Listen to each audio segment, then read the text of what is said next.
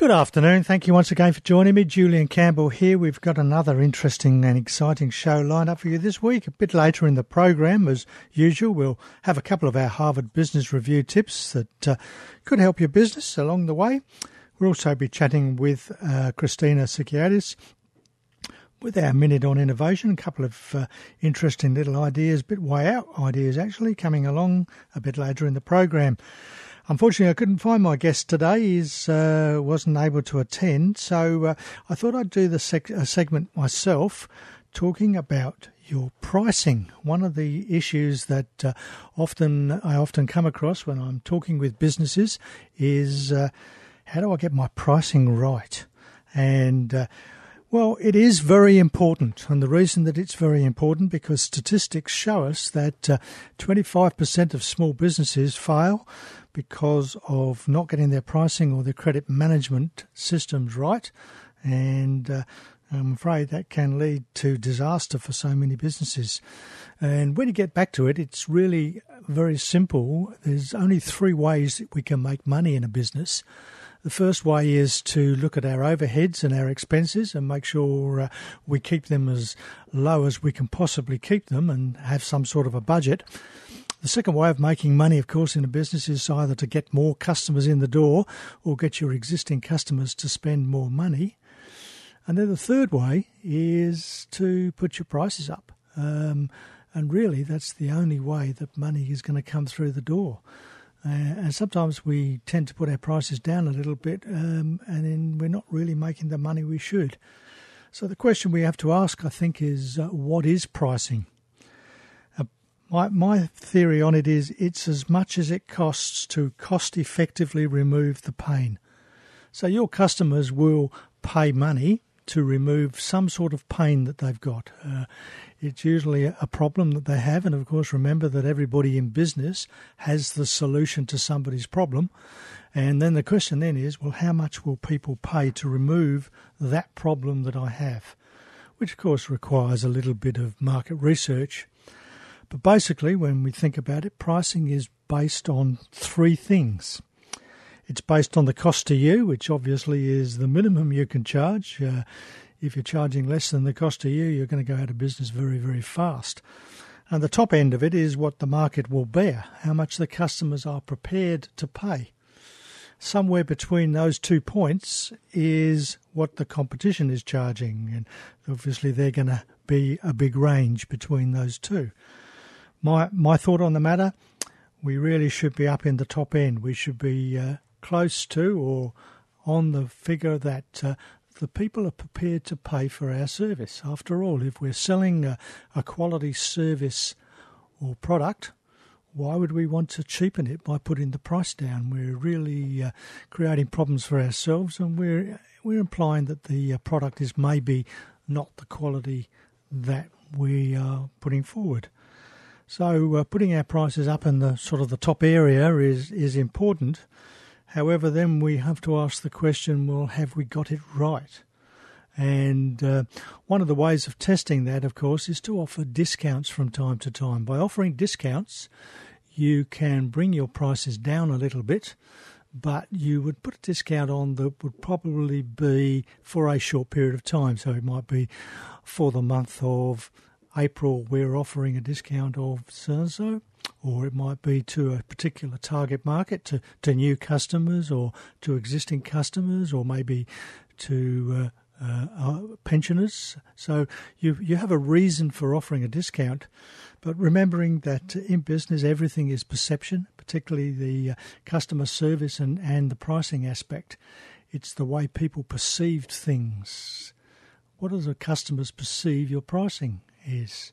So uh, perception becomes important. So if you've if your prices are relatively high, and you bring them down for a reason by putting a discount on or something like that, psychologically people still think, well, that's the real price, the high price, and, and it's a special on at the moment. Whereas if you go in at a low price and try to put your prices up, then you have the issue of now we've suddenly put prices up. And that's a completely different uh, psychological impact on our customers. Which really brings us into uh, three pricing emotions that we have to face in business. And the first pricing emotion is your uh, resistance to your price. We often have a psychologically effect that uh, nobody's going to pay me that much, or you know, I've made something at home and therefore it's not worth the money that if it was made in a factory. Well, why? We have to go to uh, our own psychology and think about am I really worth this money? Um, and we have to be comfortable with the pricing that we're asking people to pay. Again, we have the situation sometimes where people think that uh, you know, prices in capital cities should be higher than regional cities. Well, again, we have to ask the question why. We should look at that pricing model. What what are people prepared to pay for that product or service? So once once we've got the the pricing right in our own mind, we then have to come overcome the second pricing emotion, which is that of the customer's price resistance. How do we um, convince the customer that the pricing is right? Well, the real issue is is the benefits of the product. Um, if we sell the benefits of our product rather than the features of our product, then we are going to uh, be more likely to convince our customers of the price, and the price doesn't become so important, particularly if we are removing some problem or pain that they have. So, uh, overcoming that price resistance using benefits, and the question often asked is is it a benefit or a, or a feature? If you can say so what, then it is a feature and not a benefit. Um, people buy, usually buy for the benefit, for the result that they're going to get from it. And then, of course, the third pricing emotion we have to overcome is the customer's payment resistance. And we've indicated earlier that a number of businesses don't uh, uh, do go out of business because they've done the job but they never got paid for it. Um, we really have, need to have a policy whereby we have good uh, pricing uh, payment plans in place. If we're offering credit, make sure we have a proper system that ch- chases people up and uh, gets them to pay on time because if they don't, well, obviously uh, we're going to necess- not necessarily have that money flowing in, the cash flow flowing in. And just remember that a customer is really not a customer until they have paid you. Time to pop over to Christina Sykiotis. Good afternoon, Christina. Good afternoon. How are you, Julian? I'm very well, thank you. So, chain reaction obviously is a good way of introducing innovation. Certainly is, isn't it? Because that's exactly what it is. It's a series of events that take shape and fold themselves into something that becomes hopefully a reality with a with a series of diverse thinking, hopefully. So, talking about reality or diverse thinking, uh, you've got a couple of uh, strange uh, innovations that are happening. I do. So, um, very interesting uh, thing that I was reading about this week. So, artificial skin that can grow hair and sweat. So quite a, a remarkable development um, in that in that the skin can actually that actually sweats and, and the repercussions or sorry repercussions is the wrong word. What that actually does for treating burn victims and people with skin disease is quite remarkable. Mm, mm. Yeah. So that's but sort of it's, it's, on the uh, it's on the drawing board, or it's already it's uh, almost uh, ready. They're already doing it. Already. Yeah, they're already doing it. They're doing trials. Um, so there's an organised. So what they say, what the, the information says is that there's um, it's got the typical three layers of tissue found in human skin. Mm. So some of the artificial um, ways of producing skin that they're using at the moment only use one or two layers. This one has the third layer, which is why they can actually hold, it holds the hair follicles and the sweat glands. And when you put it that easily, you wonder why nobody's ever extended it to that to that um, concept before. But I guess, you know, it's all a development. So in the first instance, you get excited because now you've got something to, to use for people with burn victims, etc., with the artificial skin. But now they've actually gone further and they're sewing the hairs um, into into this. So who knows where that's going to lead? Wow. But the remarkable healing facility and just the sweat producing. So the way that the sweat produces and the and the hair comes. Um, so the reaction of the hair with the sweat and how it cleans the body and uh, all that all that kind of scientific mm. thing has now been implanted into this into this artificial three layer skin, skin, sample. So they're testing it on animals at the moment. Obviously, they're testing it on gums on the gums of mice. Oh, sorry, they're extracting the batch of cells from the gums of mice and they're using it. Um, so it's all in the testing phase, but you know, it's begun. And hair has begun growing from the implants roughly two weeks after it's been inserted. So that's quite a remarkable development. And now Google's going down a strange path at the moment. Oh, that's quite remarkable as well. And I, I, to be honest with you, I haven't quite got my head around this one. But Google is suggesting that, that they're going to build a city from technology up. So we're all kind of acknowledging now that, that technology can't be stopped unless something, you know, incredible happens and, and or really catastrophic happens and we kind of go backwards. Um, but what the what the conversation is is that wouldn't it be good if we built a city from the internet up? So what does that actually look like? So instead of using technology to help us in our daily lives, so using the sensors and using the internet, etc., what's it like if we actually start with the internet and then build the whole city from that up? And I can't quite get that in my head yet exactly what that means.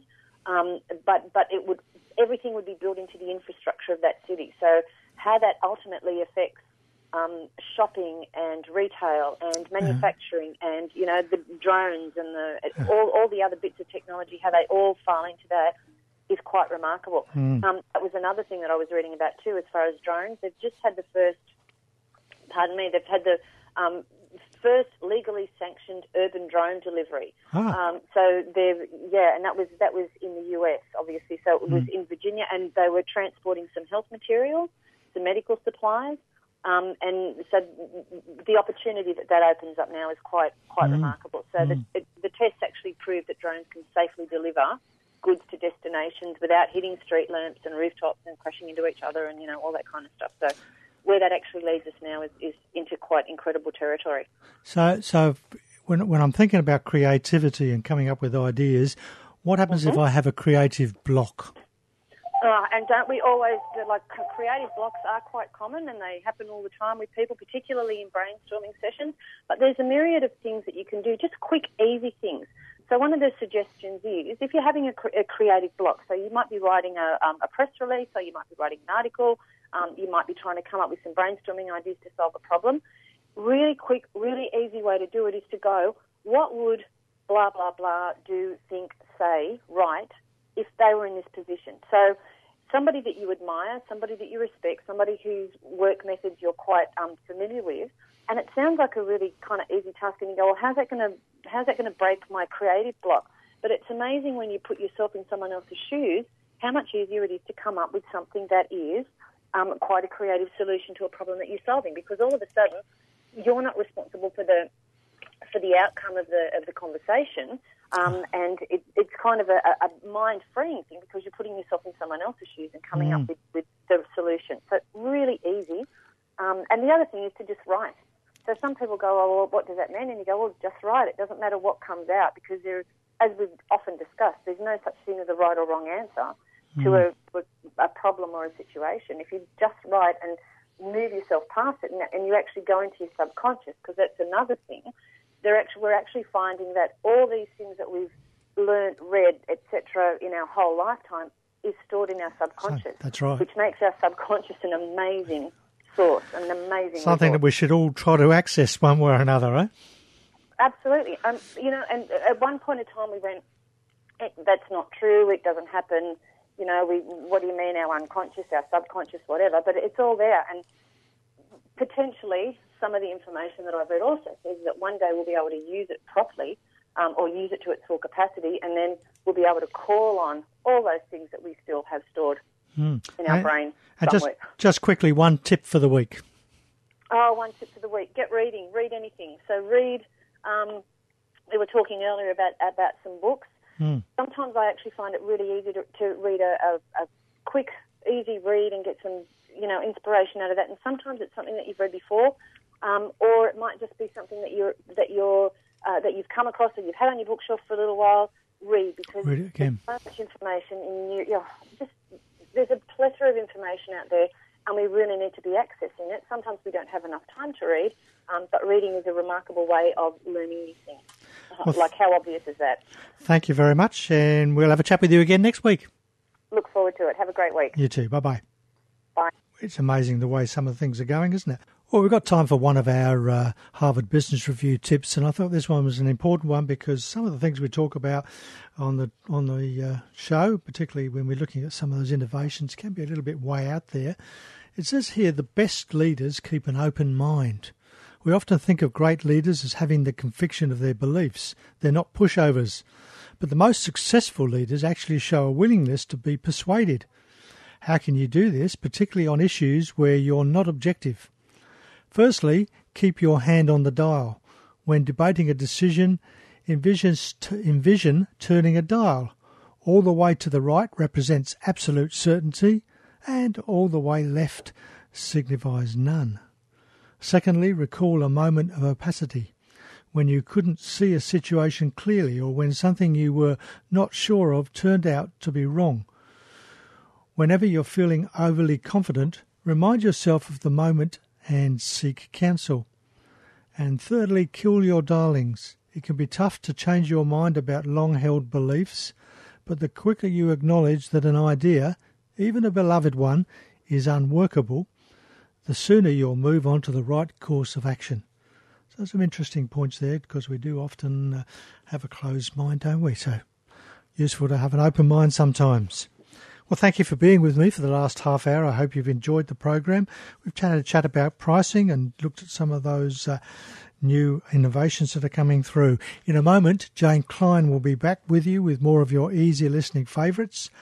Next week, we'll have our Minute on Innovation with Christina and some other business and legal news and views that might affect your business. I'd love your company again for business, the law and you at the same time next week. Until then, have an exciting and prosperous week, and as Henry David Thoreau once said, go confidently in the direction of your dreams.